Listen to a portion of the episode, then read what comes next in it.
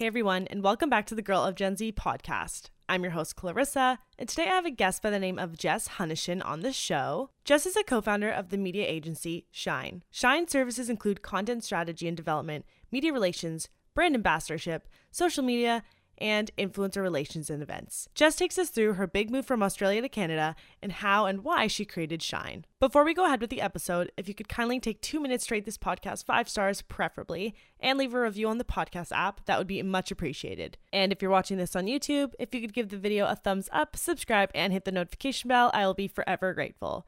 As always, the timestamps of the topics we cover in this episode will be listed in the episode show notes. And without further ado, let's get on into the episode. Hi, Jess. Welcome to the show. How are you today? Hi, I'm so well. Thank you for having me. Of course. Well, thank you for coming on. Where are you located right now? I'm in Toronto right now. I'm kind of all over the place. I'm in Toronto. I'm originally from Melbourne. Um, and pre-pandemic, I would kind of split my time between LA and Toronto. So I haven't been back to LA in a little while and missing the LA sunshine, but I'm in Toronto for, for right now. Well, it's a good thing it's warming up here in Toronto. So thank goodness. What's the weather like in Australia right now? Is it um, summer coming, They just got into the winter, um, so it's starting to cool down a little bit. Though that said, like it, I'm from Melbourne, so it gets a little colder down south, but it doesn't get, um, you know, it doesn't like snow or anything. And if it snows, there's there's some real problems. um, so yeah, it doesn't it doesn't get to like snowing or anything like that. Certainly nothing uh, nothing compared to a Toronto winter. Cool. Well, let's start a little bit with your upbringing, where you grew up, and the transition yeah. of you coming here. For sure. So as I as I mentioned, I grew up in Melbourne, Australia. So I had um, a very lovely life in Australia. I went to you know primary, high school, university, all in Melbourne um, had my first few jobs in Melbourne. So I went to school. Um, I did a business, a double business degree and majored in marketing and event management. Um, went into that not really sure what I wanted to do, um, but kind of halfway through that, I really wanted to be a wedding planner. Um, so I kind of like dabbled with that idea for a little bit, and which is why I kind of tacked on the event management side of things in my degree. And then came out of university right towards the end. I did an internship um, with a PR agency, like a, a, a small boutique, kind of like one woman show PR agency, um, and kind of fell in love with that space. So I think it was a couple of weeks before I graduated, and that PR agency had, you know, connected me with a number of others, and she said to me, "Well, um, you know, I, I, have some freelance work for you, and so did the other agency." So I was like, okay, like maybe I'll just start my own little like freelance business and subcontract myself to these other agencies. But I want to set it up properly so that if I had the opportunity to do work directly, I would kind of be set up and ready to do that. So I um I launched my first agency, Honey PR. My last name's Hunichen. So like that in I went to school with like 15 Jesses in my year levels, ridiculous. Um, so everyone kind of had like Jess something. So I was always Jess Honey at school. So Honey PR um, made sense for me. I like it. It's like um, a cute little ring to it. Yeah, I liked it. So it was like it was it was fun and very like on brand for me. So my like I still like perfectly remember my logo was like like polka. It's not dissimilar. I was like I'm wearing polka dots right now, but my like damn it, my I've like, literally not changed I guess in like 10 to 12 years.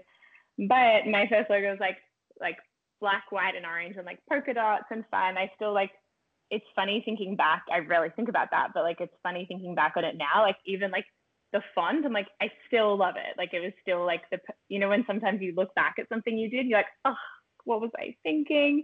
I'm like, I still really love that, like old honey logo.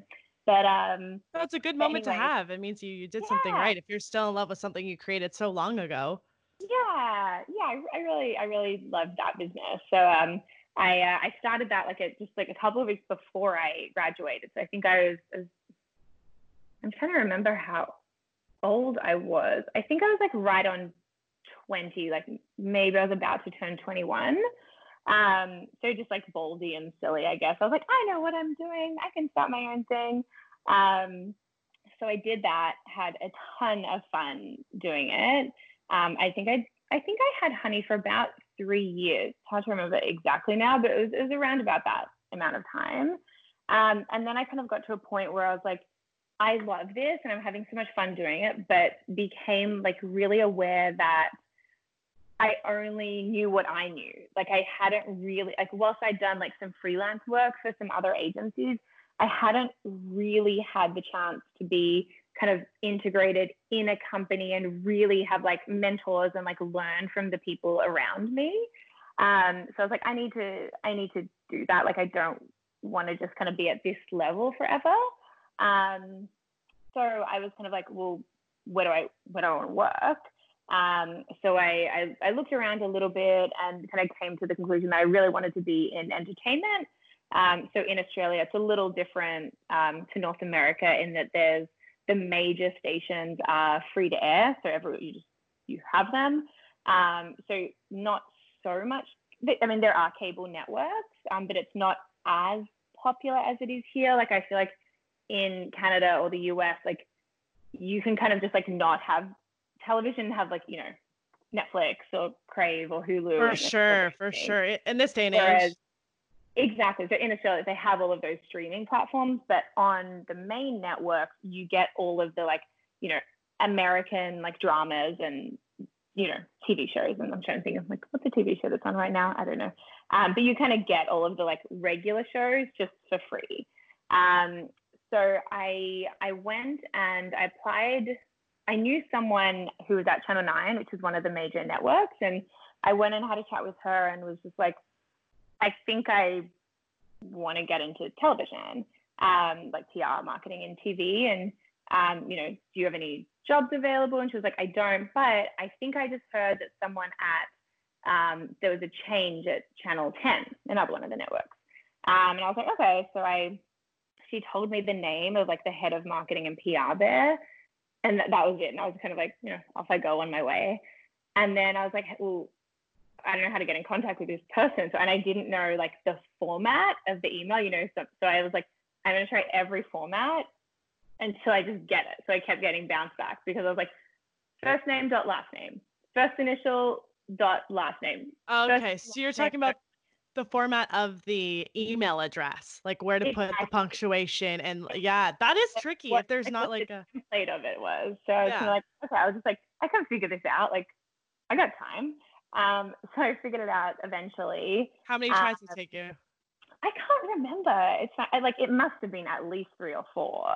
Um, but uh, but anyway, so I eventually got through um, uh, to the, the head of marketing and PR at Channel 10.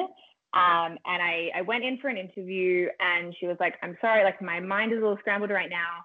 Um, my, my head, my, um, marketing executive resigned two days ago and she's been with me for five years and I'm in a bit of a tailspin about it. Um, and I was like, I totally get it. Um, you know, I'm a, you know, I get that today's probably not going to be like a typical interview, but you know, this is like my background. I actually have a, a degree in marketing. Um, she's like, oh, I thought you want you were PR, and I'm like, no, I like marketing is actually what I'm like more trained for. I just kind of fell into PR after school. Um, so she she was like, okay, let me like let me just think on this. Like she's gonna I can't even talk to you right now, like kind of thing. And I was like, totally fine. Um, so I went away, and about I think it was a week or two later, she called me and just said, you know, I uh, can you come in and just like do some temp work? Can you just like help me get through this time? And I was like, absolutely um, you got it. So I went in, I think I was there for four days and she offered me the job full time.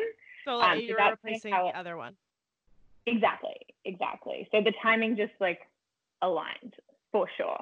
Um, so that all happened. And then, you know, in entertainment and TV, like things get shuffled around all the time. Um, so they ended up changing the structure of the team so that the um, all of the marketing came out of Sydney, and there was like a person in each state around Australia that reported directly to that person. Okay. Um, so I kind of no longer had someone that I reported to in Melbourne.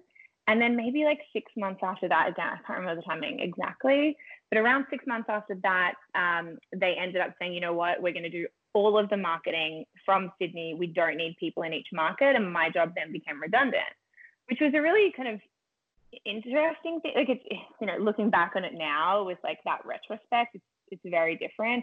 at the time it kind of came as like a shock, but certainly like one of the best things that ever happened to me in the end. Like when I could, and again, looking back at it now, it's it's so much easier to say that. It was more difficult at the time, um, but looking back now, I'm kind of like that was that was really such a blessing that that happened because I think I was kind of ready to. I'd been there for, I think it was about a year and a half, um, but I was I was ready for another role. Um, so I I ended up taking about three months off. I traveled to Toronto in that time. Um, I I was seeing someone who was, was here at the time, and I was like, I'm not doing anything. Like it was winter in Australia, it's summer here. I'm like, sign me up. Like so, I went spent a couple of weeks in Toronto. Came back. Actually, I think whilst I was there, I um I got a call from the original person that I'd spoken to at Channel Nine um, when I was first starting to explore, and she was like, and she'd offered me a role maybe six months before that, and I turned it down. And then she comes like, I hear on the market, do you want to come over to Nine as a publicist? And I was like, 100% I do, like really ready to kind of now go back to PR. Like I was like missing, I, I loved PR so much. Well, so you, you had a break from it, so you had time to miss it and then want to go back. Totally. So I kind of did like my degree in marketing, then did PR, then job in marketing. I was like, I'm ready to go back to PR now. Um, so I switched over to Nine um, and was in publicity there for a little while. Loved it. Such a great team. Um, and like, I was very lucky in both roles, and I had like great bosses in different kinds of ways, in different kinds of ways that I lead my team now. Very, very different. But I, I'm trying to think of the right way to put it. I really like to be pushed. Like, so I like my boss at Channel 9, especially Michelle, was like I I really just we had like a nice friendship as well, but she would like push me hard and I really like responded well to that. And I think I kind of needed that in a boss. Um but anyway, as I'd said in that kind of break time, I'd come over to Toronto. Um, and a few months later, my then boyfriend was like, You should move here. And I was like, Okay. Like like I was I think I was just like ready for a change. Like I was I needed something I, I, just needed like a bit of new excitement and to get reinvigorated and was not to say that I was like done with Australia in in any by any means, but I was just ready to just like a bit of an adventure, I think. So I was like, let's let's do it. So I left Melbourne in like the heat of summer. Like I think it was like the hottest stretch. It was like one of those like record breaking five days over 40 degrees. Like it was outrageous into like the dead of winter in Toronto. And I was like, I've made a huge mistake. Like, oh my. I'm like so naive to like the what that um like what that like just like temperature shock would would be like. I went from like the day I left Melbourne it was 40 degrees and the day I landed in Toronto was negative 30. And I was like, oh like my poor Australian blood is not ready for this. Um so I kind of and and I remember at the time I was thinking I was like okay I land in Toronto. I was having like a week here and then we are going to the Bahamas for a wedding.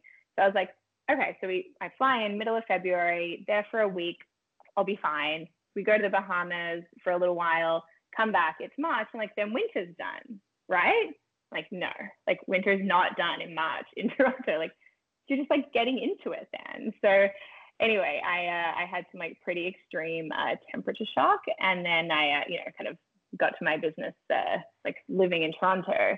Um, but that was kind of it was a really interesting um, time and transition and and kind of figuring it out. Like I think for me, the biggest thing that I realized that I just didn't I just didn't know. I think coming into it was the knowledge that you have just from like growing up in a city or a country, right? Like if if you didn't work in marketing or PR or communications at all, but I said to you, what kind of person reads Toronto Life? You'd be like, oh, it's like kind of like younger, this, that, you know, la la la. Or like who reads National Post? Or who listens to this radio station? Like you just kind of know instinctually from being brought up around those media outlets. I didn't even so think about I, that. You never I never thought about it. Like I just it didn't cross my mind. I didn't I don't know, like I just would never have considered it. And so when I got here, I was like, oh, like I know nothing, like at all. Like I know no one, like aside from my boyfriend at the time, not a soul. I know nothing about the media industry. What the heck am I going to do here? so I uh, I kind of went through like Indeed and the typical like job postings and things like that, and was like, okay, like I'll I applied for like every job under the sun, like anything that was like remotely related to like PR and marketing. I'm like, sure. Um, applied, basically heard back from no one. So I was like, oh, this isn't uh, it's going so well for me over here. Um, so I kind of, after a while, I took like half a step back and was like, okay, how did I get the jobs that I got in Melbourne? And like, let I kind of, I really like looked at my like early career to figure out like what I did to get those jobs. And and I remember thinking like I didn't apply for jobs. Like I didn't apply for jobs in the traditional way, I should say.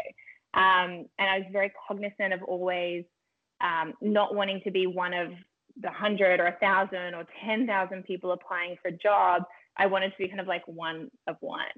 Um, so I'd more try like some kind of like back end way to like get the job that I wanted. So what was like a back end way there in Australia? Well, like it just in like the jobs that I got, like both at Channel Nine and Ten, like neither of them were advertised at all. Like I the like the one I got through Ten was just by like like kind of putting myself out there with my eventual boss at Channel Nine to like, hey, I really want a job in this industry. What should I do? And I think that's like it's such a learning for me. And I've spoken at a number of universities and things like that. And it's my biggest piece of advice is that like you just have to ask the right questions and you have to be willing to get no for an answer. And I think being in PR, that I have such a comfort level with that because journalists say no to you all the time. So I'm like, I don't care if you say no to me. Like I'll like test you until you say yes, or I'll just let it go. And I'm, I'm not like, you know, my feelings aren't going to be hurt right. by something like that. You can't um, let them in this industry. No, no. So I think that that was kind of like, I was like, well, you know, how am I going to do this here? So at that point, I was like, do I even want to work in PR? Like, I don't, I don't have to work in PR. I could do whatever I want. I was like, I remember when I wanted to be a wedding planner. I went back to that. So I was like, okay. So I researched every wedding planning company in Toronto, and I found two that I really liked, um, and I felt that their like style kind of aligned with my style. So I reached out to both of them again. And was just like, hey, I'm new to Toronto. Would love to pick your brain and just kind of hear a little bit about what you do.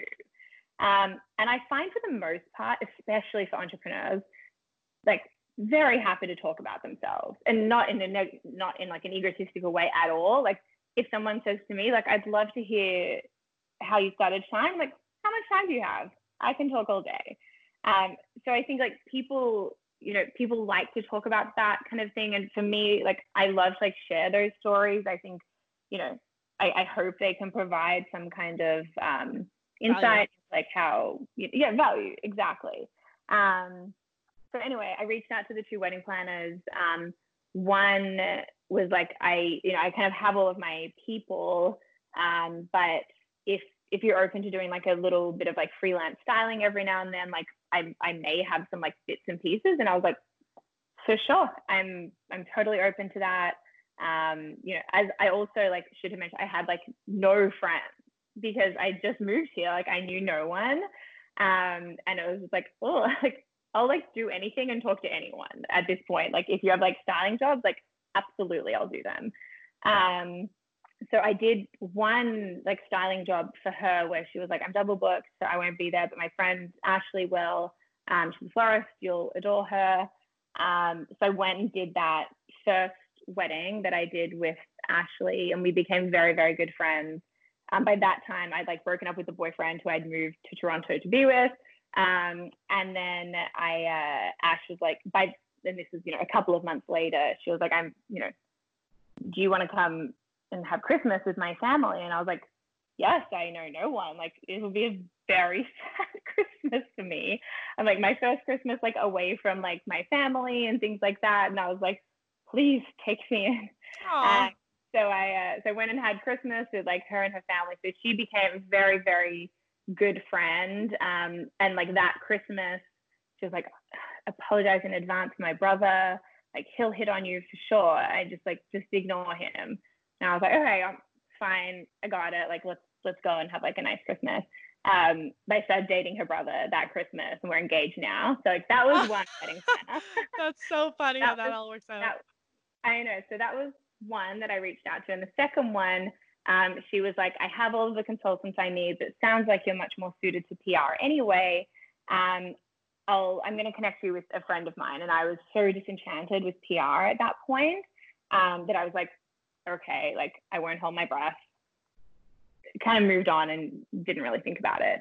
Um, but I looked back on this, this like last year at some point, I was doing um, a speech uh, for a university, and I was like, oh, I must look back and see like how that actually transpired because in my mind now, like there was a there was a long span of time between when I sent that email and and when I eventually got a response. But it, when I look back, it was like two hours. I was impatient. Um, so I got a response, and she was like, "Hey, I um, I have a freelance PR business. Um, would you do you want to meet and and we can we can chat about it? I might have some work for you." And I, again, absolutely, super open to that. Um, so went and met her. We started working together that day. She had, as I said, she had some freelance. She was a freelance agency um, we started working together that day, worked together like that for maybe four months. And then she's now my business partner. So we started trying together like four months later. So it was like, That's it's just so wild. Like those two people, I would, I didn't work directly with either of them, but like one step to remove, one step for each of them removed was like my people. So it just kind of worked out. And it was funny, like when I met, so my Emily is my business partner. So when I met Em, it was very similar to the way that I started in Melbourne. Like these women who had these PR agencies who were kind of like just like willing to give me a shot, really. Um, and it just kind of worked out from there. Um, so yeah, that's uh, so we started Shine together in January of 2015. So we started Shine PR first, and you know boutique PR agency, and around six months into it, we are like, let's do, there's something to do in the influencer space here. No one, there's no agencies in Canada who are representing talent um, in the way that we see there really being a need for it. Um, so we're kind of like, let's look into this. In Australia, there are a number of agencies who do talent management in the influencer space very, very well. Um, so I kind of, I was aware of the um, like the model and the format of it. So I was like, we could, we could do this here, and let's just kind of talk to some people and see what the need is and if there is if there is a gap in the market for this. Um, so we talked to a lot of bloggers and a lot of PR agencies and brands, and to the to the bloggers and the Instagrammers were saying, you know, what what do you need? Like, are you missing something? And uh, without fail, all of them would say, I don't know my value. I don't know how to ask for money but I have these brands reaching out to me and I know there I know there's a value there, but I don't know how to ask for it. And then on the brand and agency side, they were saying uh, agencies particularly, they were saying the brands we represent want us to work with influencers, but it can be difficult to manage and it's hard for us to make sure that the key messages are delivered in the right kind of way. There's no middleman. Um, exactly. So we're like, okay, if we kind of pop ourselves right in the middle here, we could kind of fix Bridge the problems them. on both sides. Yeah. So we're like, okay, let's let's just do it. Like let's just give it a go and and we'll see what happens. Um, so in November of that same year that we launched Shine PR, so 2015, we launched Shine Influencers. I think we had like maybe like 15-ish talent at the time. Um, but we launched with like a big bang um, in that like we threw a big party we invited every pr agency and that's very much like not done especially at that time um, it was very much like you are my competitor we don't talk you're my nemesis kind of how many thing. years ago was it that you five. started it five okay yeah about five years ago um, so so yeah, the, the relationships between agencies at that time, in our experience anyway, um, was very different than it is today.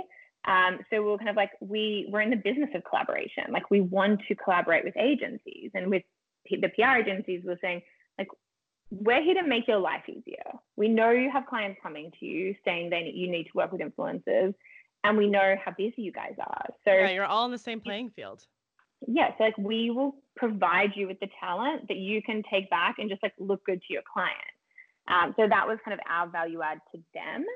Um, so yeah, we did. We had like a big party. It was super. It was like I think we talk back about like like which of that been our most fun events. I feel like that's like will always be up there for me. It was like just such a fun event. Um, so yeah, we launched that November 2015, and it's kind of grown like crazy since then. Um, so yeah, as I said, we started with I think yeah like no more than 20 definitely, but 15 to 20 talent. Um, and now we have, I want to say 80, give or take, um, across. We have our office in Toronto and LA. Um, so they're kind of split somewhat evenly across the two offices. And I like that. I like yeah, that there's one located in America and one in Canada, and there's a good yeah, amount in both. Totally. Yeah. We thought a lot about like where to open the second office. We had like a, a really quick uh, dalliance, I'll say, um, with uh, Texas and kind of explored the idea of opening an office in Dallas and for a period of time hired someone down there, um, which in retrospect, again, I think is the best thing that we've done that that didn't go to plan. Um, and it allowed us to kind of like test the model, make all the mistakes that we needed to make, and then open in LA really successfully. Um, oh, okay. So you were going to pick Texas over LA at the time? No, I, we just picked Texas because we just like we were having so many conversations with brands um, in the US, and they were all saying in terms of like their key markets, it was New York, LA, Texas, and okay. we're kind of like interesting. Like obviously, like we know the New York and LA markets well, but Texas, we we're not as familiar with like what's going on down there and what's happening and because of the number of different like tax breaks a lot of major um, companies moved their headquarters to Dallas around that time. Um, so there are a lot, there's a lot of big business happening in Texas. So kind of like this is interesting and and makes could make sense for us to be in. And when I say a smaller market, obviously Dallas isn't a small market, but it's not as big as New York and LA. Um, so kind of like let's let's play around with this. It it didn't work for a number of reasons. And that was a really, as I said, a really good kind of exploration of what we needed to invest to have it go well. So when, so for example, like we we hired one per in uh, Dallas, we hired one person. We didn't put him in an office. We were like, there's only one of you. Like it makes sense for you to just work from home. Um, and we just didn't go down as regular. Like I think you know maybe in that year we went down like three two or three times. I can't remember exactly. Um, but it just wasn't enough. It wasn't enough to like have that like support and and everything that they needed down there. Um, so when we opened in LA, we even though it was like hard financially, instantly hired two people. So they, if nothing else, were somewhat accountable to one another. Um, we instantly put them in an office and we spent a ton of time down there. Um, so even now, like we opened that office right around two years ago, actually. Um, and like, you know, in the last year pre-pandemic, um, I would spend probably two weeks a month in LA and then two weeks a month in Toronto. Um, so just like that, it shows so much, just like that investment of time in the office there, like how much of a game changer that was. Uh, but as I said, like I don't think we would have known all of those things had we not had the experience that we had in Dallas. So I'm very right. like thankful for that not going to plan, I guess. Where is the office in LA generally located? It's in West Hollywood. So we okay. have done, so we're in a WeWork in LA. We have like a private office within a WeWork um, in the Pacific Design Center if you um, like know LA well. Okay, cool, cool. So what is one of the major cultural differences you like observed from moving from Australia to Toronto? Um, I feel like at the core, they're not terribly dissimilar. Um, I think that, you know, in terms of like work life balance, my experience anyway, and like I can only speak to kind of like the PR agency type industries, obviously. Um, but I found that like, you know, pretty similar in terms of the type of people. People like tend to be fairly friendly. I think what I noticed the most is the difference between um, Australia and the US. Um, there's certainly a lot of differences there. And the main one, I was talking to an Australian girlfriend about this recently, I think is that in Australia, there's a, um, a thing called tall poppy syndrome. So what it means is that like if you're in a flower field and there's like a whole field of poppies, the tallest ones get cut first. So it's kind of this mentality in Australia and happens to a lot of like actors and things like that, that if you kind of grow, it's like you grow like a little bit like too big for your boots kind of kind of mentality All that right. people don't like it. I don't know. It's like it's hard to say that because I don't mean it in like an offensive way to Australia, but it's a very like cultural thing um, that it's hard to. You, I don't think you have the earning potential across all industries that you have in North America. Um, so like in Australia, for example, if I said to like a group of you know family or friends, like I want to have the biggest and the best agency in the world, like if that's what I said as like a goal, he would be like, okay, hot shot. Like it would be a little bit like that would be seen as like a, you know, you're kind of like striving a little too far, and that might be a little too big. That kind of mentality. Gotcha. If I said that to a group of people in LA, they'd be like, go get it, like manifest it, like work hard, network with people, like hustle culture. yeah like i feel like it's like that to me like it it took me a while to like really see that and like grasp like what that meant um and again it's like no disrespect to australia in any way but it's just like it's a it's a cultural thing that like i really start to like notice now um so yeah i think that would be like the biggest thing for me and in my experience in like the industry that i work in Okay. Okay. And what were you like growing up in Australia? Were you in a lot of extracurriculars after school? Were you kind of media entertainment heavy already? Were you dabbling in some like extracurriculars in that field? Yeah, I am. no, I didn't like in terms of extracurriculars. My family was like always sports. Um, so we never, none of us in music. Well, my brother is a little musical, but like, my gosh, not me at all. Like, I would think of myself as like the worst creative ever. Like in terms of, like arts and sing, dance, music, like oh, like bad news. Um, so not in that respect. Um, did like a little bit of drama through high school, but otherwise it was like we were very much like a sports family. I'm the oldest of three, um, so I was very much like Miss Bossy, um, which like it's funny now. Like there's kind of that. Um, I think people talk a lot about like calling little girls bossy um, and saying that like you know I feel like as a as an oldest child you're kind of like you naturally are born into those like leadership skills. Um, so I'm sure my siblings would disagree and be like, no, you were just bossy. Um, but I, and my parents too. But uh, I think like I kind of like when I look back now at like even like home videos and things like that, that like my brother, sister, and I would make, I was never in front of the camera. Like I didn't, I didn't like to be in front of the camera.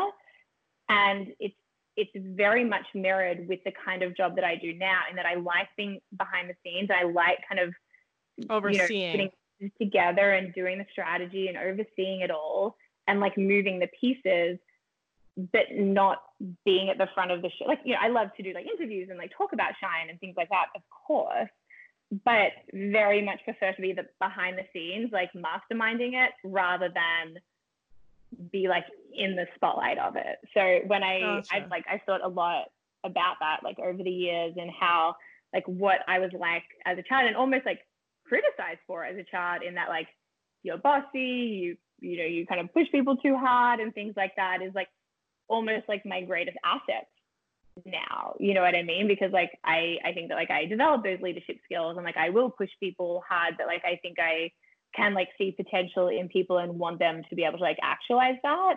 Um Right. but yeah, it's it's interesting. I think yeah, it's like fun to think about now. So you mentioned you're the eldest. How many other siblings do you have? Yeah. I have two. So I I have myself, then my sister who's two years younger than me, and my brother who's two years younger than my sister. So they're both in Melbourne and both like had babies in the last year. So I like have lots and lots of uh of like FaceTime hangs with them because of like the babies. I'm like, don't forget me. Aww. And now like pandemic, I'm like, I can't get home anytime soon. So I'm like, I'm I'm gonna start like sending photos of myself, like plaster all over their walls. So they wake up from their naps and like, oh, that's how she looks like. like. yeah, I know. So I'm like, I, I need to like figure out ways that they can like not forget me. But hopefully, uh, hopefully Australia will open their borders. I'm hoping like in January I can go back for a couple of weeks and have some like nice baby time. Yeah, that would be nice. Yeah. yeah. Um, what was I gonna say? Okay, in schooling. So you did you did all your schooling in Australia, your university? Everything. Oh, okay. like school, university, the whole shebang. Do you have things like postgraduate certificates there? I it's funny that you say that. Like I guess so. I don't know though. Like I just never like I know here it's like such a big thing to like do your masters and no I was just gonna say that in Australia, I guess. Like here, it's very master's and postgraduate heavy. I find like as soon as you're done your undergrad of four years, it's like, okay, what am I doing next? And I'm curious, is it like that in Australia? It's like, okay, I'm done. Now I go look for a job. I I want to say no, and I'm sure there's some people that would be like, uh, yeah, everyone did their masters, just you didn't. so maybe that's the case. Um, I think again, I can only speak really well It's like my industry, and I can say that anyone I worked with in like marketing or PR, like no one had a master's or a postgrad. Um, and honestly, like I was awful in school. Like I was a terrible student. I didn't, I was not good at studying at all. Um, and I think I realized pretty early on that like I could coast through without doing too much work, um, which is not a good thing. But like I was like, oh, I'm fine. Like I was like a big fan of like winging it. Um, and uh, and I still do that now. Like I I'm not like I'm not an over preparer. Like even, you know, for like, you know, when I do podcast interviews and things like that, like like sometimes people are like, oh, do you want the list of questions? I'm like, not really. Like I don't I wouldn't want an answer to be like not rehearsed, candid and rehearsed a hundred percent. A little more like on the fly and like a natural conversation. So and I think it's it's different like when you feel especially for work for me anyway like when you feel confident and very knowledgeable in what you're talking about, then I I don't feel like I need to be overly prepared. Like going into meetings and things like that. And Emily and I laugh about this all the time because they're like, Do you have a presentation? We're like, we had a presentation. Like, you just listen to us. And they're like, but do you have like slides? Like, no. That's not like how we roll. if you want, but like we will have no slides. And people are like, oh, um, are you sure? Like, oh yeah, yeah, yeah, we're much better this way. Trust us. Because I think that also then you can like, if you're really into which we are, like kind of reading the room and reading the body language and what people respond to, you can really like tailor a presentation to that. Um, instead of like coming with like a very put together presentation deck that then like you kind of realize a slide or two and you're like I don't care about this at all. Yeah, like I'd much right rather it. be talking about this, which we could talk about really easily. Um, and I think it allows you to kind of like bring the crowd into the conversation a little bit and and help them to like really um, you know understand what you're talking about and connect with it. Um, so it's just like our you know model of presenting. But I think as, as I said, I kind of look back to like my schooling and I was like not a good student. Like I didn't. I, so I in terms of like postgrads and masters, I think even if it was an option to me, I was like, get me out of here. Like I don't want to be in school anymore. I want to work. As I said, like I started my agency before I graduated. Like I was like, I'm done. Like I'm out of here. I remember thinking, if I do not pass, I'm just making up that I got a degree. Don't care. Like no one's ever going to ask me for it. I'm not going back to school. Like I would not do it. Like I'd rather die. So I'm kind of like, I just was like, I'm ready to work. Like I was excited to work and and and didn't want to be in school anymore. So I think even if the option had presented itself, I would have been like, absolutely not. Thanks, but no thanks. Do you come from a family of, you know, did your mom and dad go to university where they did they drill that really into your head or, were, or did you take one yeah, of their approaches both, more? Both went to university. My um my uh, my sister didn't and my brother did. Um, so it wasn't I can't like thinking back I never like not wanted to. I didn't not want to go to university. Like I knew I wanted to do that. Like it wasn't like I was like I don't want to go to school. I I wanted to go to university. I'm very fortunate that I had the opportunity to do that, of course. Um, but I so you know certainly my parents didn't pressure me or like push me in that direction, but they definitely didn't need to. Um, they they gave me kind of advice along the way. Like I know when I when I went to when I said to my mom, like I think I want to be a wedding planner, and maybe that was even before. I think that was now that I look back, I think that was before I officially started university. Maybe that was between high school and university. She was like, "Well, probably no one's going to trust like a 20 year old wedding planner who's not been married and you've been to like one wedding. I was like, that's fair. She's like being realistic, being like, I'm not trying to crush your dreams, but I was like, I support, I don't know, at the time I probably like slammed my door and was like, you know, nothing. but now that I'm like, yeah, that adds up. Yeah. So, uh, so that's what she had said to me. And then, you know, as I said, went through school and everything. And when I said to my parents, like, I want to start my own agency there, and I was living at home at the time. In Australia, it's very uncommon um, to like go away for school. Um, so most people, and I, I grew up in in the city, so it's kind of maybe different if you live in more of a rural area. Um, but it's 99% of people like go to university in the town in the city that they live in um, so I lived at home all through university. And then when I was starting Honey PR, I was like, I think I'm going to start this agency. And they were like, give it a go for a year. Like, what's the worst that can happen? So that was kind of the advice that they gave me then. And it's very much something that, like, it's, you know, it's my thought process and mentality with a lot of things that I do now. I'm kind of like, you know, like when I moved to Toronto, I was like, what's the worst that could happen? Like, it'll, you know, goes up in smoke and I go back to Australia. Like they're closing their borders to me, like I hope.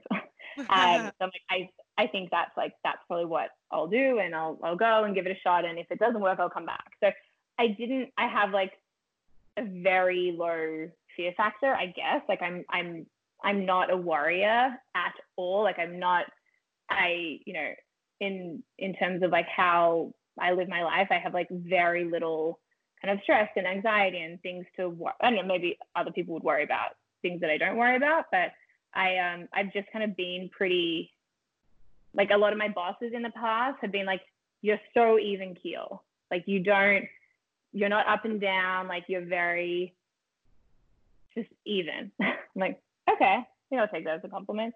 But um but yeah, so I kind of like go into a lot of things like that. Like when Emily and I started Shine Influencers, we're like, what's the worst that can happen? Like it doesn't work out and we just won't do it anymore. like we'll go and get like real jobs.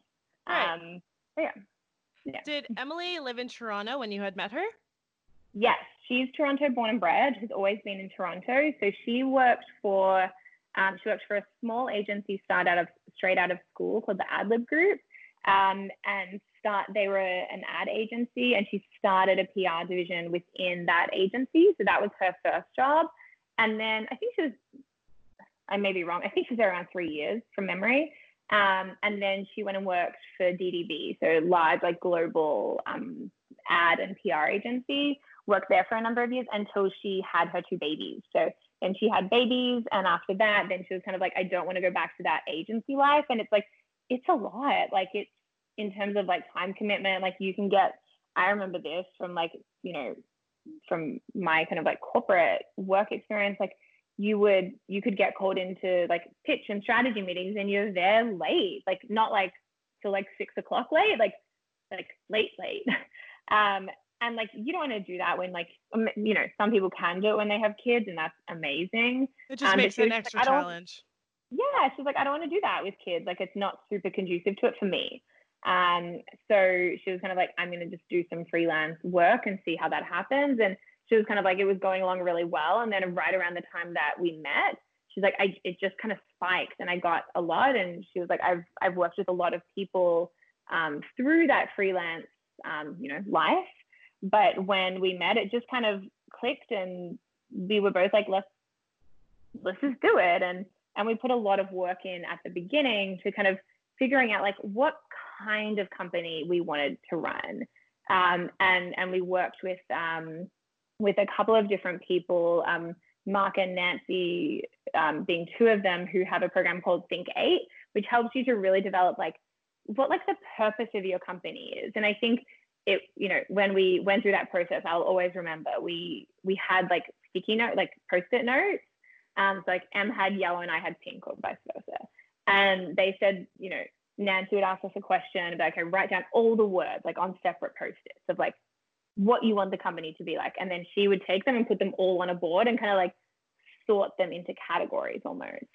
And like when you looked at it, it was like kind of like a perfect mirror of one another. Like I would do one that ended up being the type, like the header, and then M would have all the things under that. And then on the other side, she did the header, and then I had all the things under. It was kind of like we were very much aligned. And I think that work helped us to become that way. And it's helped us to navigate some like pretty wild challenges over the last five years.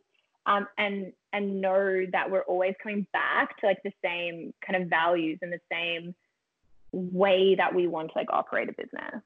Gotcha. Gotcha. So do you travel a lot for this business as well as to go home and see family or like how do you kind of break this all up?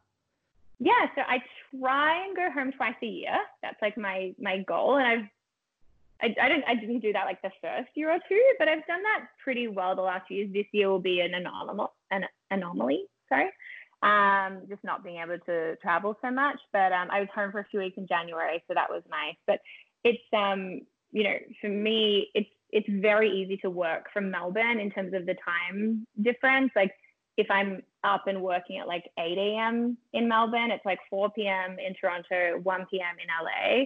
So I'm still like, I can still like catch the business day. But it's, I find it great because I wake up and I have like the majority of my emails in my inbox and I like power through them. Right. Then everyone here goes to bed and then I go and like enjoy my day. So it's, uh, it's, I love it, but it definitely means that like you don't stop at all. Um, like I know I said to Em the other day, and obviously like right now, like there's so much, so much going on in the world, and it's it's intense and it's a lot to work through. Um, and I said to Em the other day, and it's the first time I've said it in five and a half years. I was like, I think I need to take a day off, like just to kind of like switch off for a day. It's needed. Day. It's needed yeah i like we like encourage our team to do that. We like take breaks like make sure you're like mentally like strong and functioning and, and you need breaks to do that.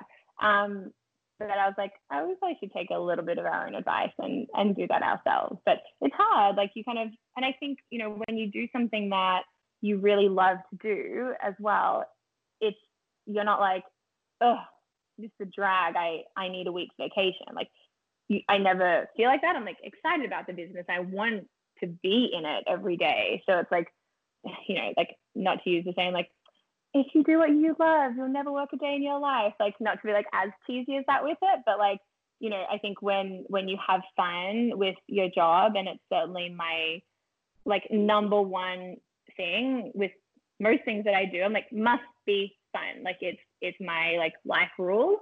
Um, it's you know, it's you have fun with it and you work with people who you can have fun with and it it becomes like a, a family kind of environment and yeah, I like it. So who came up with the name Shine? Was this a collaborative effort or yeah, I think M mentioned it first. I believe we were kind of we were playing around with it, and M had mentioned Spark, and we looked into Spark, and then we we looked it up. It wasn't available. Like you know, kind of like you think of a name, like is it available? Um, as a dot .com and wasn't available. So okay, that's off the list. And then Em was like, "What about Shine?" I was like, "This is perfect." Um, at the time, like as I mentioned, like I was kind of like going through a breakup, and so was Emily. And we're like, this is kind of like our thing, and it's like our like chance to shine with like this business. And it it just like as soon as she said it, I was like, that has to be it. Like buy the name. I don't even care what it costs. Like we have to have it. so um, thankfully it was available. ShinePR.ca was available. Um, and then Shine Influencers obviously just kind of rolled on from there. And yeah, so it's uh, it just like it fit really well. And it's one of those things like you know when you notice something and then every every, every notebook I saw was like time to shine, shine on. Like the word shine is everywhere. Like you don't realize until you go to Target or Walmart and you see every planner. Yeah. Everything says shine. Like you can get pillows with shine, you can get posters with shine, notebooks, pens. Like I mean, it makes it so, easy to decorate. I feel like your offices it's and so stuff. so easy. I know. So, so there's so many like cute quotes and things like that. So it's uh yeah, it it's a name that like you know it and now even like with representing talent like it's our like our job is like help them to shine so like it has all of these kind of like and like internally like our team like i want them to like flourish and blossom and shine like with the company. So it like it really had all of these like alternate meanings in the end that we never i never thought of maybe em did. Um i never thought of in the beginning. It just kind of worked at the time and it, we kind of grew with it. And yeah it's I can't like imagine it being like now when I think about the word spark, I'm like, that's not us though. It's so wrong. Good. I'm glad that like it still has yeah. a significance and underlying meaning yeah. meaning for both of you and hopefully yeah. the rest oh. of talent. Yeah. Yeah. So exactly. what were some major challenges you've dealt with with the agency from start till now? Has the pandemic sorry, pandemic really uh-huh. affected certain things? Was there more of like when you um guys started it was more difficult? There's there's different challenges as you go, and I think you as as you um, overcome one, you're kind of like, oh, we're done with that, and it doesn't arise again for the most part. But then a whole different type of challenge comes with that growth, um, and I think like we've we've been um, very strategic about our growth over time. Like we've wanted like slow, steady, um, uh, what's the word? I don't know, consistent growth, I guess. Um, so so with that, there's like there's a lot of challenges. I think number one, for sure, the hardest like on an emotional level is staff. Like staff, like the the absolute best and absolute worst thing. Like I like with the team who we have currently, like I couldn't love them more. I consider them to be family. Like I, they're very much like friend slash employee which is amazing. And we've had employees like that in the past, but it makes it incredibly difficult when something doesn't work out. Um, so we've had, um, you know, we've had a couple of team members leave and like start competitive agencies and things like that. And, and it's hard. Like it's, it's really, it, it has forced us to kind of go back like the foundation of the business and look again, why did we start this? What, what do we want to be known for? Should we be tougher with our team? Should we disconnect that personal aspect and not have those friendships that we've had? And then we kind of look at it, we're like, but if that's the business, do we want to do it anymore? And that's not that's not why we started it. It's not how we started it. So you kind of come back and and you know we've said so many times that like we we want to run a business where kindness is at the very forefront always. And you get burned by that. And it, it's like, it, it's hard to keep kind of going back to that, but like, it, it's still like, you know, it's, it's at the very core of, of why we started the company and what we love so much about the company that you're kind of like, and I've spoken to girlfriends who are in like corporate and things like that, and they've been like, "Oh my gosh, Jess, like you're way too good to your team," and I'm like, "But like they're so good to us," and and and I I want I want them to love their job and to for them to know how appreciated they are and how much we adore them and and it, it truly is like a family kind of you know mentality yeah. but as i said like you know the the closer you are to someone the more it hurts if if if something doesn't go to plan and, and that's by no means to say that you expect people to like stay forever like most mm-hmm. of the people mm-hmm. we hire in their 20s like you know this is a job that people typically stay in for like a few years or you have a you know the rare few team members that stay for a really long time and that's like so special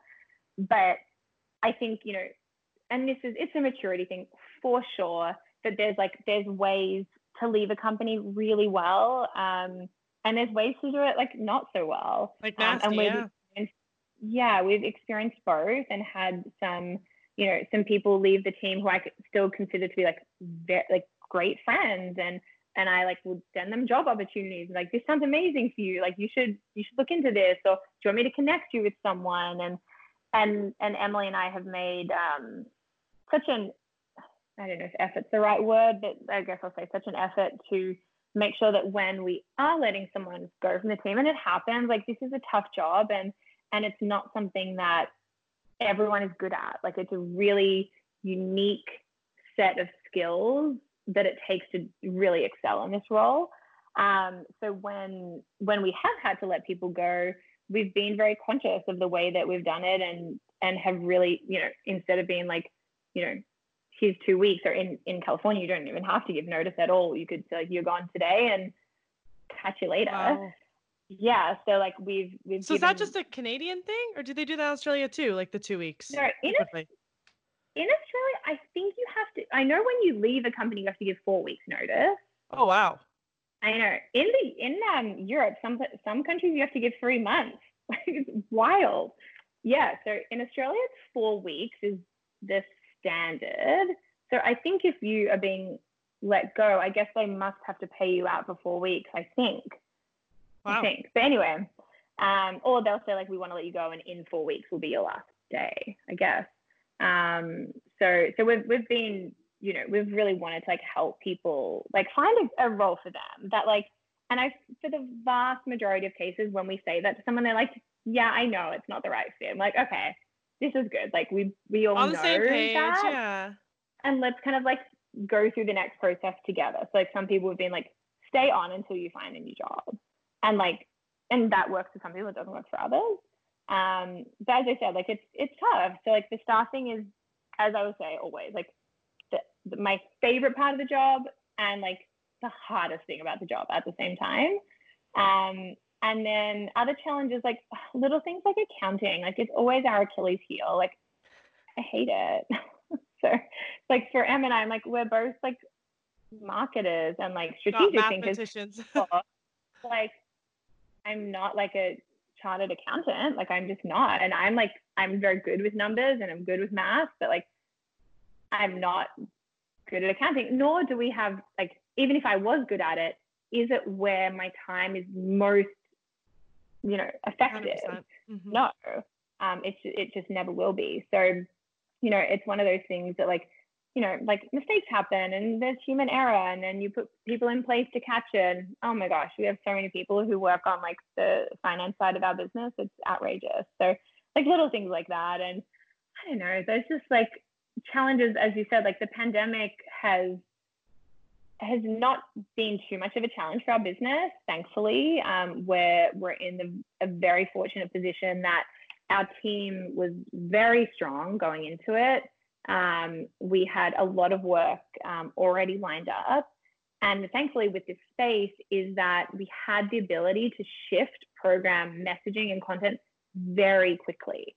Um, so unlike if you know you'd had you know an ad, like a print ad slated to go live in a newspaper, or if you had a billboard about to go up over a highway, um, that you just, it's up, it's up. Like you, you can't change it. Right. Um, but with this kind of messaging, like we were able to like make changes very quickly. Um, so if someone was doing something about like, I don't know, like a, let's say a makeup brand, and they were talking about like a, you know, like a summer, their favorite summertime look.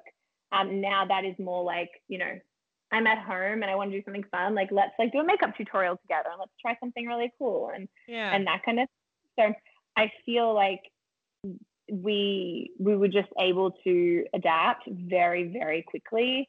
Um, and we you know we have great relationships with our talent of course. So we've had a lot of time with them and like doing webinars and things like that to like help guide them through it. And then on the client side i'm just talking to them in an ongoing way about strategy. And now that across um, North America, things are starting to open up again, we can really start to like dive into like what does that look like? And with travel especially, I think consumers will be looking to influencers to be like, when are they comfortable? What what are the rules? Like I think we're all hearing so much information now that we need to like distill it down. And that's what influencers have always really excelled at. Like, you know, as like a as a female, I'm like, oh my gosh, like there's five million mascaras that I could use. For example, I'm like, I don't know which one. Do I need this? Do I need that? Oh my gosh. That, that's where like my favorite influencer would be like, I tried this mascara and I love it. I'm like, I'm buying it. You already tried it. You've told me it's good. I believe you because I've been following you for years. And I you know, I, I understand your platform that you kind of you distilled it down for me. That's yeah, you have this just, trust. Exactly. So um so I think a lot of brands will look to influencers as we transition into that space where it is safe to kind of go out and, you know, be outside and be going back to like normal life if that's a thing. Um, and what that looks like. And yeah, it's uh it's pretty wild, that's for sure. So how many people are on your immediate team? Like the ones that are either managing influencers or just doing the back end stuff? Yeah, so including Emily and I, we're about to make a hire in LA. So including Em and I, there will be 15. Yeah. Oh, wow. Yeah, 15. And yeah. how many did you start with? Uh, two, like Emily and I. oh, true. Okay. I guess it's a silly question then. Yeah. So were you guys doing yeah. uh, a lot of the stuff, I guess, all on your own before you hired out help? So it's funny, when we first started Shine, um, it was like a couple of weeks later, literally all we had was an Instagram page. And that sounds now like, obviously. Um, but at the time, a lot of um, PR agencies, they might have had an Instagram page where they would like post, um, uh, you know, client wins and client content and things like that. But where we were quite different is that like our page, our Instagram page, if you go like way, way, way back to the beginning of the Shine PR Instagram page, it was all about the Shine brand and the Shine lifestyle and what that meant. So it wasn't really ever about Emily and I, and we we never wanted it to be necessarily like we wanted it to be bigger than us, and we wanted um, our team and people involved to feel that they're really a part of it and could have ownership of it, and wasn't just like us. Um, but it was always like quotes about kindness and fun and like ponies wearing flower crowns and like cute things like that. So we marketed to an audience that we kind of didn't realize that we were marketing to, but it was a very, very young university student. Um, which, you know, after a while, we're like, well, eventually they'll have jobs and eventually they'll come to us and it'll be fine. uh, maybe it's just like a long game. Uh, so with that, with that, in about like two to three weeks, we after we launched, we started getting emails from university students, young women um, who were like, "Hey, I saw what you were doing. I just want to be a part of it. How like I'll get coffees. I'll make photocopies. Like we don't even have a photocopier. Like what will you do? They're um, thinking like the old traditional intern from the movie. I, I know. So we'll like like I'm not gonna make you like run and get my dry cleaning. Like it's like it's not that like, kind of yeah. Yeah. Well, like you you want to come work for us? Like, please come. Like, we'll take you. And like, for so long, like, we worked out of like my 500 square foot condo, like my old place. Like, we would like, it's funny because I remember way, way back to when I was like working at home and I had honey PR, and my mom was like, you can't work on your bed all day. Like, you can't take a meeting in there. What are you gonna be like? Jump up, like and it's it's so funny because I've like told Emily that story. And when we worked in my condo and we had like interns and some people and like they would work on like the tiny table that I had and Em and I would like sit on my bed and like work with like Amy, like Amy was like one of our first um, employees. And we'd be like, Amy, come into the boardroom, like jump up on the bed with us. like, oh my gosh, like it's so funny, like thinking back about like how it started and like that seems like half yesterday and half like lifetimes ago. Right, right. Um, but uh, but yeah, so we um, we had those interns come in um, and just adored them. Like many of them were like still friends with. Like Emily Boland and Nikki were like our first interns. Like I like I have friendships with both of them. Like Nikki moved to Australia. I was like, we just did life swap. Like Aww. this is great. Like yeah, literally yeah, like Em Boland works here, and like we're still in touch with her. So, like those people, like they were like such a part of the beginning of it. Like they were so, like they, I feel like they're like as much a part of it as we were at at a time. So then like Amy joined the team. Amy moved to like the UK, um, but again, still like friends with her and like have so much like like love and time for Amy. Um, but like it's like it just evolved so much over time that it's like it's really kind of fun to to look back at now. Um, but uh, but yeah, so the staff kind of came to us in like those very very early days, Um, and then we started advertising on like, you know, job sites and things like that, or we would like post on um, different Facebook groups, like, you know, like Create and Cultivate and PRNet in the US. And now there's an amazing group called Women in Influencer Marketing on Facebook that we utilize a lot. Um, so yeah, there's just like, yeah, and like they come to us from kind of all over now. And then like, you know, I like we our most recent hire in, in hire in LA um, was a girl Sana who had like interned for us last summer, and then we needed a coordinator. Like, will Sana come back? Like, we loved her, and she already kind of knows the business. Like, that would be a dream. So it's fun. And like Sam, our most senior talent manager in um, Toronto, she was she interned with us for like three months and worked for another PR agency, and then we snatched her back, and and now you know she's been with us for a few years. So like, it's nice to like see people kind of grow within the company and it, that's been like a lot of fun for sure. Definitely a full circle when they go to another place and they come back, or they're bouncing to, and then they pick you guys in the end. yeah, it's it's fun. I think it's important for people to have other experiences as well, and to like. I hope to know that like they they do really like it at Shine and and that it it is the right fit for them. And I think it's hard to know that if you haven't worked anywhere else, of course. Um, so so yeah, it's it's it's nice to see that full circle, as you said. Do you work out of your own place now, or do you and Emily have like an office in Toronto where you guys work out of? Yeah, we have offices in both. So we haven't been in them for months now. So everyone's kind of been working from home, which has been a really interesting adjustment. Um, but so much of what we do, it's like it's calls, it's emails, it's texts. Like it, it kind of makes it's it hasn't been that much of a dis- disruption aside from that. Like I just kind of like miss the team um, like I, I miss seeing them, but in terms of like work and productivity, it hasn't really slowed anything down. It's just the human interaction. I feel like you really lack or missing. So much, so much. So we have, yeah, we have our office in Toronto, office in LA. Um, so the office in, they're very different. Um, as I mentioned, the office in LA is in a WeWork building, which we love. And when we only had two employees, we were kind of like, this is kind of perfect. Like they have this inbuilt community through all of the other WeWork members. And it was a great opportunity for, for them to like network and things What like is that. WeWork? WeWork is a co-working space. So they have um, oh, um, okay. all over the world, um, which is kind of fun for me. Like when I go to like Melbourne, I'm like, I could just pop in and like work in a WeWork or like when I, wherever I'm traveling, you can do that.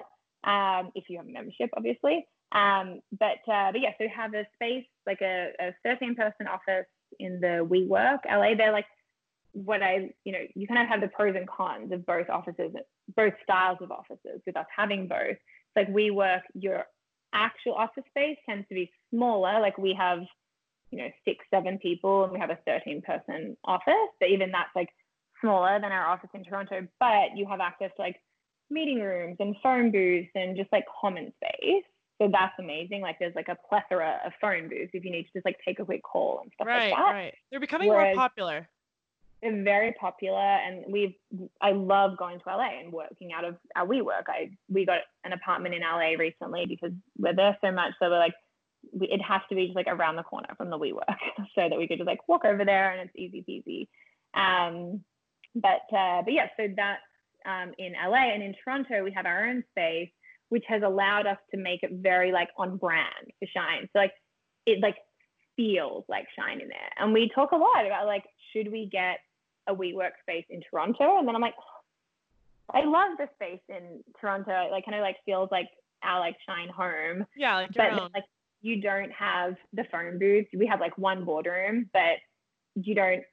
It you just have different things in both, and so I kind of I like seeing both pros and cons um, for sure, and kind of having one in Toronto and the other option in LA. So I think we'll stay like that for for the time being. But I think when we go back to the office, whenever whenever that is.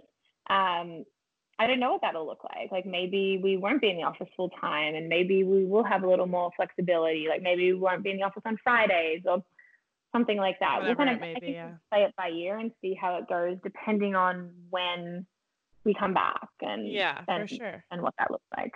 I yeah. feel like in LA, the WeWork uh, space, you have so much opportunity, especially because it's in LA. So there's so much I don't know, room for like influencers and celebs to pop in and be doing work. I feel like there's so many networking opportunities. Not to say that Toronto there isn't, but I would say yeah. LA is very heavy for it.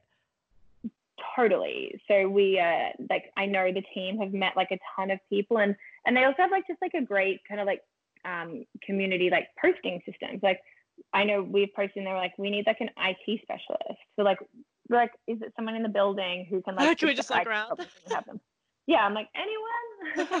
but, uh, Hold up a sign. Like, yeah, like is, is anyone like you know we need an employment lawyer, we need a tax accountant, we need this. Like the likelihood is that those people exist in, in the building. building for sure. Yeah, so so that's really cool. Like I love that part of it. It's just like it's inbuilt networking with like who knows who you could you could meet there and like the like our business like we do we work across like typical influencer categories like beauty travel fashion and all of those things. But we also like it goes so far beyond that. Like we do a ton of work in the tech space and apps and automotive and insurance and and things like that that you probably don't don't come to mind as quickly when you think about influencers. Um, but that said like we we work with within all of those categories. So it's you just like you don't know where those opportunities will come from and and you know who you might meet that like I don't know they're like a sister-in-law owns a restaurant and they need some influencers like everyone needs influencers like for sure. uh, it's nice to meet people like that. How many people work out of your office in Toronto? So it's pretty evenly split. I think there's eight in Toronto. Or am I like not adding this up right? I think there's six there's six in LA, soon to be seven, and eight in Toronto. That's including Emily and I. So I guess if you said there's like six in Toronto, seven in LA, and then Em and I like wherever we are. wherever you are in the time being, for sure. Wherever we are. Yeah. So I guess I'm just not super educated on the topic. How many, I would say, I guess, competitive talent agencies are there now compared to when you've started? Are there a lot? There's a ton. Um, and I think, honestly, like genuinely, it's a great thing because what happens with the influencer space is for us, it's best if all influencers are represented, all, all ones that are like at a certain level, I should say. So not like super, super emerging talent, but anyone who's like reasonably established. The system works best if if most of them are uh, if, if most of them are represented and we can't represent everyone, nor do we want to. Like each um, agency often has different like categories that they specialize in.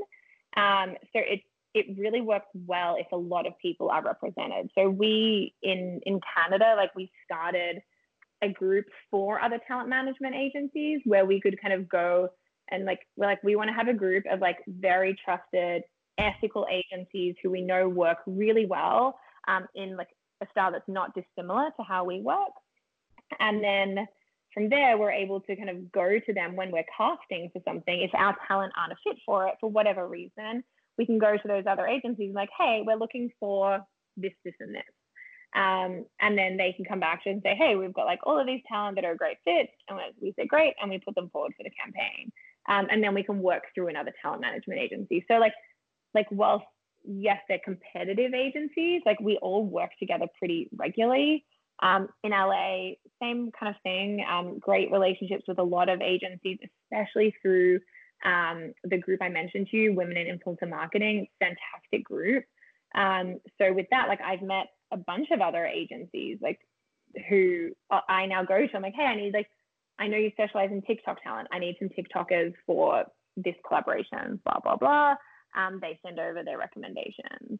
Um, so yeah, I feel like that's it, it's to our benefit if there are more agencies, um, and we like really utilize each other. Like we, I was on a chat the other week with a bunch of other agencies, and we're all talking about like our like employee like comp packages. We're like, what do you guys offer your team? Like, what do you find motivates them? What have you found didn't work? Like, what does that look like for you guys and we we have very like open dialogue about that and and i think you know certainly not everyone is open to sharing everything and that's okay and you know for Em and I in our experience, you can you often have to be the person to like extend that olive branch first, and that's fine. Like we've always been very open to doing that. Um, so yeah, it's um, I, I found the other agencies have been like abundantly beneficial to to us and to our business. And and I think for you know PR agencies and brands who are booking influencers, what we hear from them is like, oh, it's so nice to work through an agency because you guys have all of the information. And you're going to get back to us really quickly, um, and it's it's more of a I don't want to say it's more of a professional conversation because that's not the right way to put it. Most influencers very, very professional. Um, but it's just kind of like, you know, especially if we're working with a, a, PR agency, like they have their brand, we have our influencer, and we're like in the middle, like figuring it out together. So it's just like we're on kind of like e- even playing field, and it's yeah, it's nice. Yeah. So based on that reply, I feel like you don't view them as much as a competitor, as much as it may be viewed like that, but it's more like yeah, you're all like, yeah, all the same playing field. They're almost like I guess you'd look at them as like a resource. Like that's probably yeah, that's probably what I would refer to them as. Like they're they're a really great resource. So how do you go about choosing influencers to represent your agency? Like, do you have specific criteria or um, a general selection method? Yeah, lot a lot of things, a lot of criteria. Um, so we have a lot of influencers reach out to us, um, like daily. Many many people reach out to us, um, and we will, you know, like kind of pick and choose who we want to bring on for exclusive representation based on a number of factors. So one might be that we're like missing someone in a specific category. We're like, ah, we really need a foodie based on the West Coast, something like that. Be like, you know, we don't have anyone and we get asked for that all the time. Or like we get asked for people all the time who are like over 40 and we don't have anyone in that category. Let's like find find a few people in that age age range.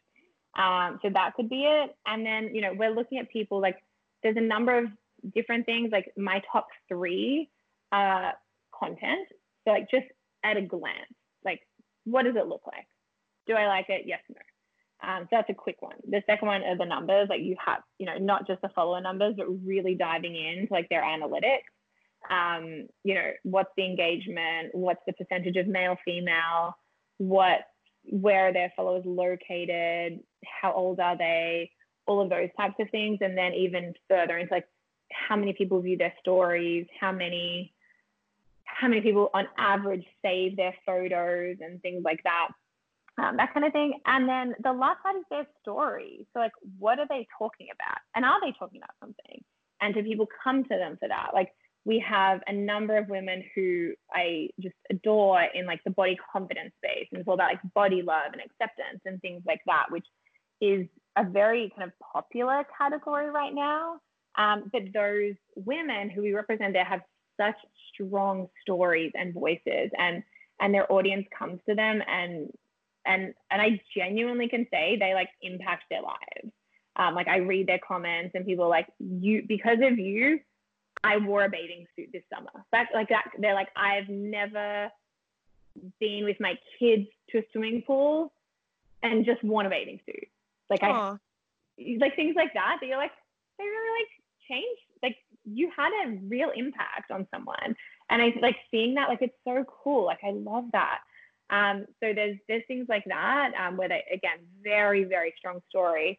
Um, there are other people who like their audience comes to them just to hear about fashion and they don't really care about anything else, but they're there for that and they, that's what they love and and brands love them and their audience loves them and they like sell and convert at a really high rate. Um, so things like that. But like you know we might look for someone who I don't know, was like a life coach. We just brought on someone in Toronto who's like a life coach, a coach Carrie, and things like that. And like she has like such cool things and talks like very much like a motivational speaker and, and really cool content like that. Um, so I think, you know, I love to find someone with like a unique story. Um, so it's kind of like those things together, like the content, the numbers, the story, for me starts to really like bring it all together. Gotcha. Gotcha. Mm-hmm.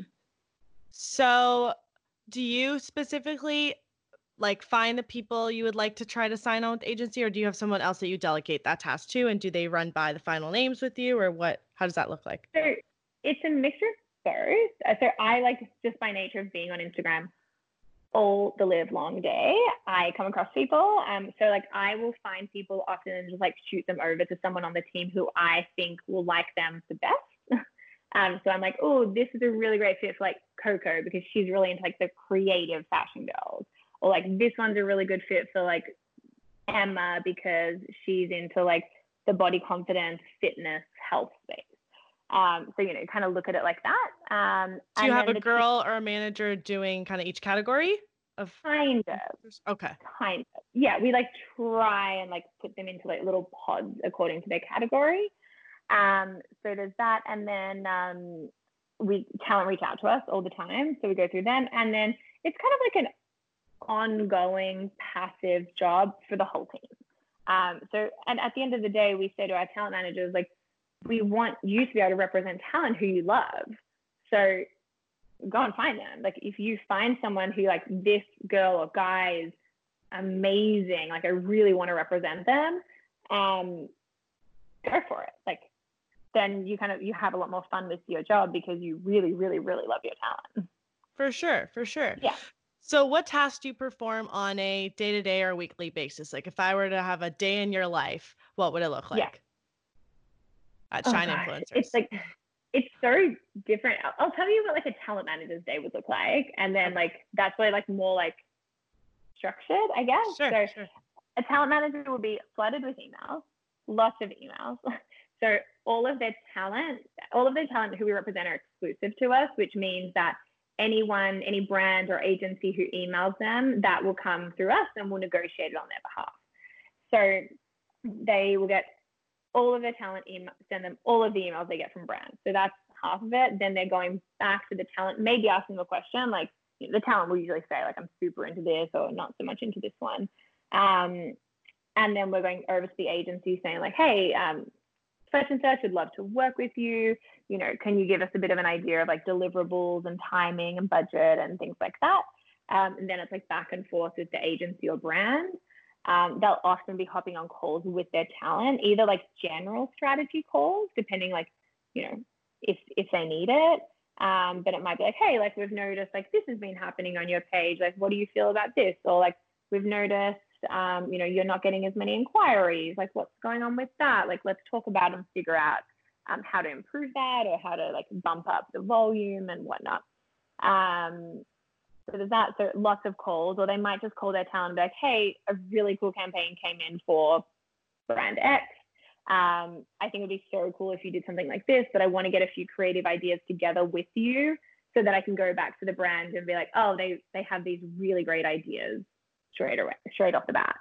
Um, so a lot of that, and then like there's like you know admin stuff in terms of like we have like trackers for all of our talent where we put in like all of the collaborations they're working on, what dates they're due to go live, and all of that type of thing, what the rates are. Um, so it's like making sure that all of the trackers for the talent are like perfectly up to date so that the talent will have access to their own so they can jump in, see what's going on. They have calendars in there and all that jazz. Um, a lot of that, and then like it's like brainstorming with the team as well. Like on like Slack, we might be like, hey, I've got a casting up for like I had one the other day. I'm like, I'm casting for something that um, I need like fashion girls, must be in LA, must be in their 20s. Um, for a show that we're looking, you know, for a particular network, they're casting um, you know, who do we have that's a fit? And then everyone will kind of like jump in and say, oh, this person, that person, whoever, whoever. Um, and then like going back to the brand saying like, hey, these are the talent who are fit. Like this is their handle, this is how many followers, their location, and like this is why we think they're a fit. Um, so yeah, there's like, I would say that's like the vast majority. And then for me, it's kind of like I mean, certainly during the pandemic, like I'm, I feel like I'm just on calls all day. Um, I'm like, I don't think I talked to this many people before this happened. Why do people want to talk to me now? um, but, uh, but yeah, so lots and lots of calls. Um, Emily and I are on the phone a lot, um, just kind of talking through like, you know, overall business strategy, especially, with, you know, with the pandemic and whatnot, like looking at the team and like, what do they need and how can we support them? And, and make sure that they they can do their jobs really well and and what does that look like right now um so lots of calls like that and then like now like boring stuff like let's talk to our accountant let's talk to our lawyer let's talk to yeah. this person that person like you know like right now we're looking um for a really great like diversity expert to come in and talk to the team. Like that's really important to us. So like let's get let's find a diversity consultant who can come in. Let's do like organize a lunch and learn for the team um, that we can do in the next week or two and and stuff like that. So there's a yeah awesome. like always there's always lots of things to do that's for sure do the brand managers um, at shine also look for opportunities for their talent or is it just they just yeah. take whatever email okay okay so it, it goes both ways so they get emails and they also send out emails yeah so it's it's both so like our talent might come to us and say hey i really want to work with x y and for whatever reason um, and this is an idea that i have and we'll go out and be like amazing like we have contacts with you know the vast majority of brands these days. Um, so like, great, we've got a contact, we'll reach out, we'll pitch it. So there's like, yeah, there's a lot of proactive pitching that goes on. Or like when something comes in for one of our talent, if it's not a good fit for whatever reason, we might say like, let's say someone um, needs like a vegan, and we're like, oh, this person's not vegan, like they're pescatarian, but we do have a couple of other talent who are vegan, um, who would be a really great fit for that. Um, so with that, it's making sure that brands are always really, really well supported. Um, and yeah, we can like always offer them offer them talent and, and help them to facilitate or develop the strategy for a campaign.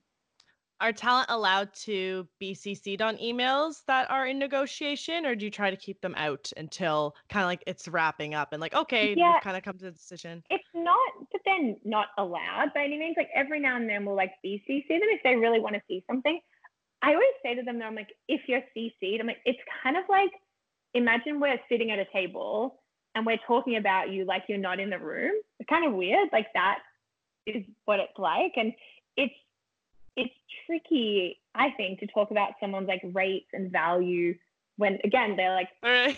in a virtual room. I'm like weird. Like it's weird to like. It's like they're even, looking in, but they can't yeah, say anything. Like, but even like just like talking someone up feels like like should they write back weird. and be like, thank you? Like yeah. I don't know. It's odd. so um so yeah, I, like we don't we it's not our practice to do that.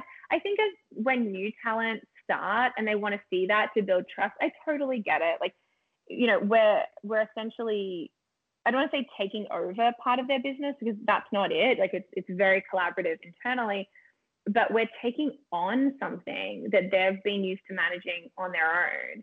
And they have a very specific style in which they do that. Of course, mm-hmm. like if someone said to me, like, I'm going to take over you know, your communication with the talent. And you don't have to do that anymore. Like, I'm going to do it for you. I'd be like, no way.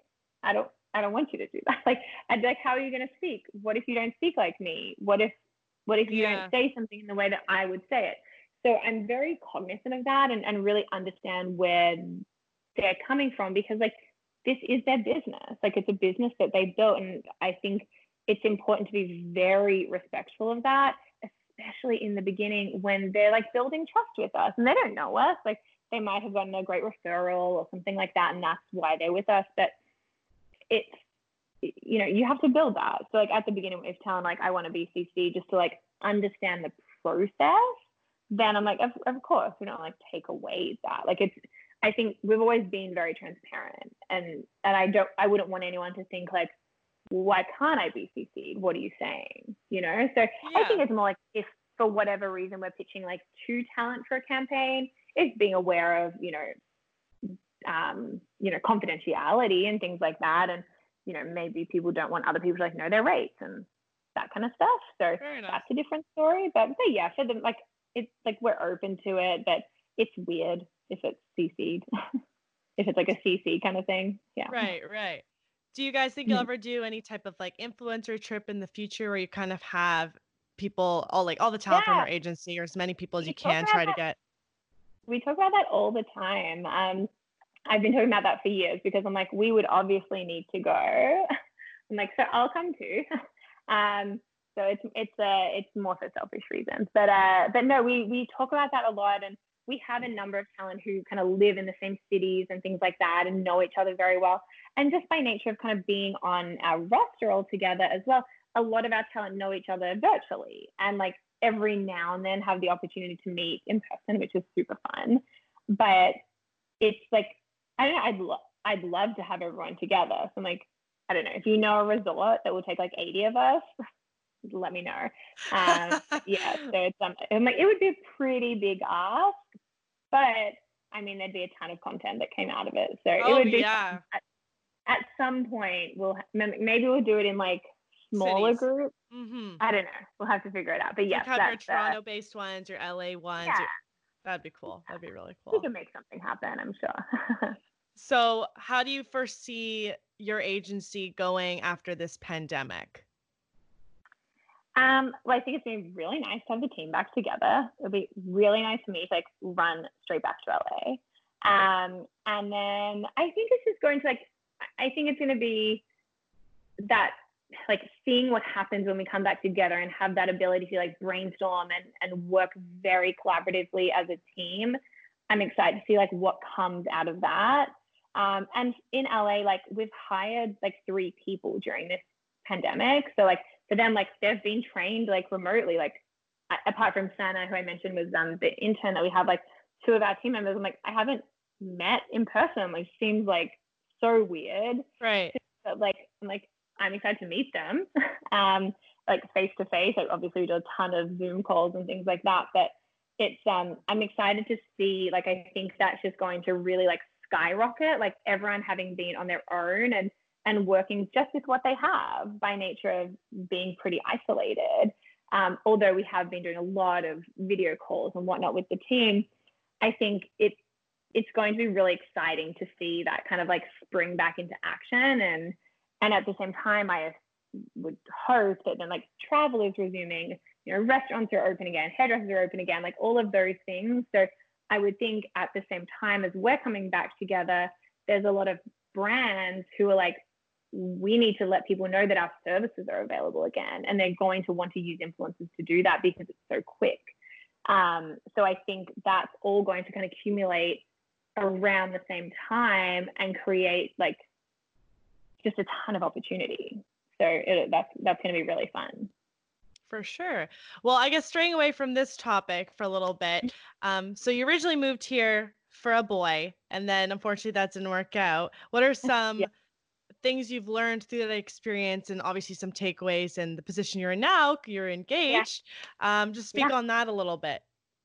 Yeah, so I think it's just like, you know, I look at it like not in a dissimilar way to like how I look at my career, and that if you know if you don't give something a go, then like you just like you never know what could have happened. So I'm like very, very, very thankful for like the opportunity that I had to come here and explore that. And as you said, like that relationship didn't work out like for the best, and and I think you know for for both of us that was a really positive thing.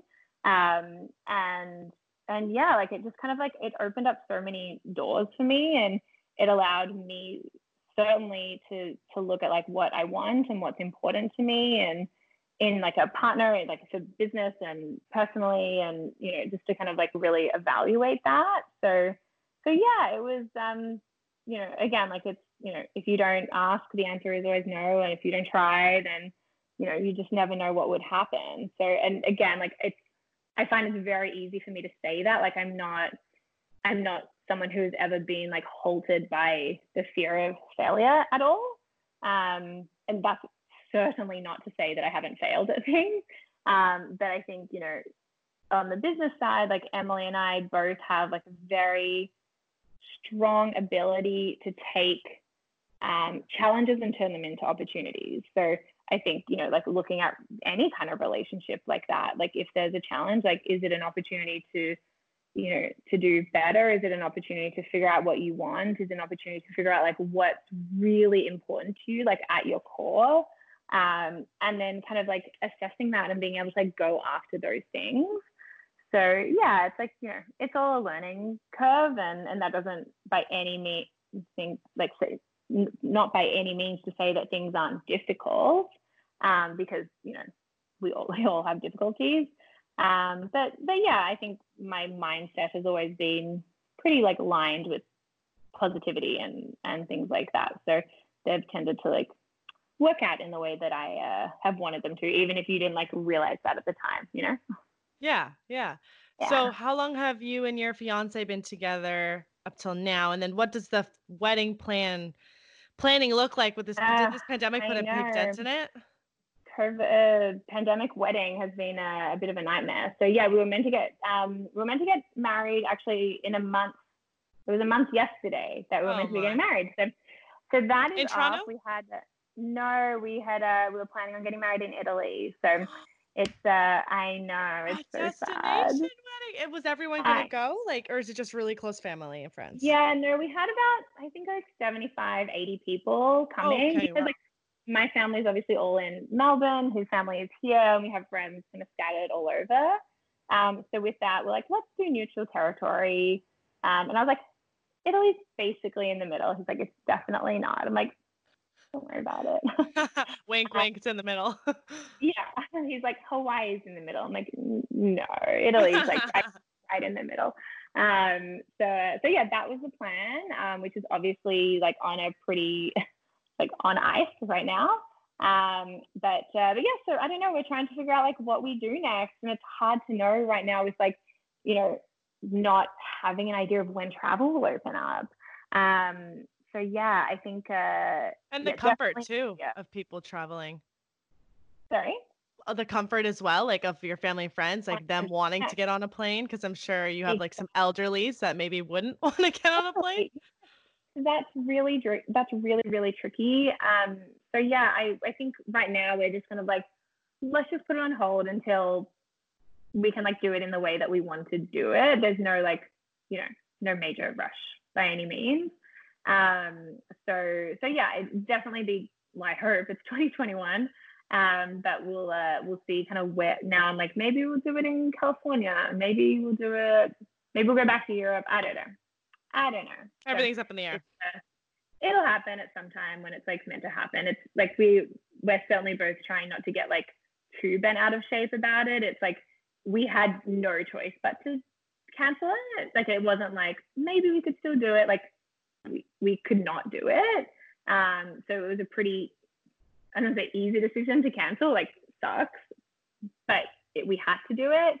Um, and now like it's not really an option for us to just like do it in Toronto on a smaller scale because like my family wouldn't be there at all and I don't want to do that. Um, so yeah, it will be uh, hopefully a 2021 adventure somewhere. Is yeah. there any advice you'd give to any, I guess, influencers that are looking maybe one day to be signed with an agency, maybe your agency? What are some things that they can kind of take a look at with their profiles before they reach out? Yeah, we actually developed a whole series of e-courses um, at the end of last year for that like exact purpose. Um, so it's basically saying, you know, if you're an emerging talent, there's like three courses. So one is like personal branding, like how to develop it, what it looks like, how to really develop um, and showcase, you know, your tone of voice, your visual brand, um, you know, what the look, feel, tone is. Um, there's another one about like how to really just nail a brand collaboration. And then there's another one about like the brand and agency relationship. So that's like how you're going to communicate with brands and agencies, what kind of questions to ask them um, before jumping into a campaign um, that go like really deep, like do a really deep dive into it. Um, so that's really fun. That's like on our website called Shine School. Um, so that is definitely advice for talent. Um, but I think just like watching other talent, and, and that's a really great thing about um, the internet is that like, you know, we have access to look at other people, look what they're doing, the kind of content they're creating and, and just like have a bit of fun with it. But I think, you know, it's very important to really develop and define like your own personal voice and like coming back to what I said earlier with you know, what do we look for in talent? Part of it is always that story. Like, what do you have to say? And I, I think that's such a crucial part of it that a lot of people think, oh, I'm just going to like create beautiful images, which is great. And some, there are some people who are amazingly talented when it comes to creativity. Um, but I think when when there's that underlining story that comes through in everything that you do, it it that's what's going to really hook your audience, and that's what's going to help them to like you know help you to gain that trust with them over time um, and and and yeah in the end be like quite successful because brands will come to you for that trust that you have with your audience. Gotcha. Are the e-courses free or are they paid? They're paid. So uh, the total, if you want to buy all three, um, it's 350 total. But I'm total. I can like do a discount code for you. So if people like who are listening to the podcast, we'll do a we'll do like a code or something, so people can get like a yeah. hundred dollars off or something. That'd be sick. Yeah, and then I'll link it yeah. in the episode yeah. notes so people can check it for out. Sure. Awesome. Yeah, absolutely. I'll um I'll I'll send it to you um after we get off the call. For sure. And do you guys focus more on people that are on Instagram, or what if people have a bigger platform on YouTube that doesn't quite translate like the ratio numbers to Instagram? Yeah. Yeah, we have both. Um, we have like YouTubers, bloggers, Instagrammers, and now um, not so much people who have like their um, primary audience on TikTok, but a lot of our talent have TikTok um, platforms as well now. Um, but yeah, like I, a lot of our talent tend to be Instagram um, or like YouTube is kind of the secondary one. Um, but yeah, Instagram is uh, definitely kind of where we started and has always been like primary for us. Amazing. Well, the last question I usually end the call with uh-huh. is Are you happy with the direction of life you're going on now, the path you've taken thus far, and like excited for the things ahead? Yeah, I'm so happy. I think that it's, um, I feel very, very privileged to be in the position that I'm in and to have had the opportunities that I've had to like get to where I am um, and I'm very aware of them. Um, but now, like I, I'm, I'm so happy. I feel like I like I'm such a birthday person. Like I love birthdays, so I feel like with each birthday, I'm like, ah, I'm like just so excited by like the past year and and to be like excited about looking forward to like the next year and looking at what I want to achieve and and I feel like I have like I'm like wait how old? I'm 33 I'm like how old am I? Oh my gosh. Um, One, two, three. how many um so i'm 33 now so like i i feel very very happy and proud of like what i've accomplished so far and i'm like now kind of looking at next steps. I'm like oh what does it look like? And i'm definitely not like a five year plan or like gosh even a one year plan kind of person but to start kind of looking into the future and i'm very very lucky to have emily my business partner again very aligned with so many things that we do um, that we can kind of look together at like what like what's next for Shine and what's next outside of Shine and what role those things look like and being very very open to like different possibilities and different opportunities and kind of like jumping on them when when and as they happen. So so yes very very happy. Awesome. And is there any closing thoughts you want to add? Oh gosh i don't think so. I feel like i've kind of said everything as as i've gone. I've like I will say, um, you know, I'm I'm certainly not I'm not a believer in luck. I really don't like the word luck, and and I think a lot of people say like, you know, you're in the right place at the right time and things like that. But I think with that, like the thing that we forget and the thing that we don't talk about very much is like having the courage to like ask the right questions, you know, which like like no one ever literally in the history of time has just been in the right place at the right time and not acted with it. Like you can I see what you're saying. Time. Mm-hmm. You have to like do something with that. Like you have to ask a question or you have to do something, you know? Um, so, so are I you think, not superstitious then? I feel like you're not a very superstitious person based on that. I'm not very, no, I don't think I'm very, I'm not like, I think there's no question timing can align very well, of course. Yes. And I, I'm a big believer in that, but I think I'm, you know, I think I like in terms of like what I believe in. Like, do I believe that there's like powers much bigger than me? Of course. Um, but I believe that like I what I have the ability and the power to do is like control my own actions. So um, you know, your own response to things and how you deal with um, things that get thrown your way. So I think that, you know, having having the ability and having the courage and being ballsy enough to like ask for what you want is like one of the biggest assets you can possess. So I I'm I know I have a lot of that and I'm you know it's something that I would encourage other people to like even if you're like that's a big like fake it till you make it one like if you're scared to do it I'm like just like do it and go and like scream into a pillow afterwards but like just like kind of to like push that boundary for yourself and even if you're like so scared to do it like if the worst worst thing that can happen is that someone says no then like you know, you kind of you've learned something from it. And yeah, I say to a lot of friends who are like dating and things like that, I'm like, dating is so fun. Like, so like, there's like two options. You have like a great date or a great story. Like, that's what you get out of it. So like, that's so fun, you know? Yeah. Like, and again, not to say there's not negative things that come with that, but like, you know, just like going into it with like that mindset that you're you're going to get something great or you're going to like learn something really important. So I think that's like how, you know, I've kind of gone about everything that I've done and and is you know what I would encourage like younger people and people coming out of university or people who are like looking to make a career change as well. Um, you know, that's that's what I would certainly be encouraging them to do. For sure. Well, do you want to link your social media handles for the listeners?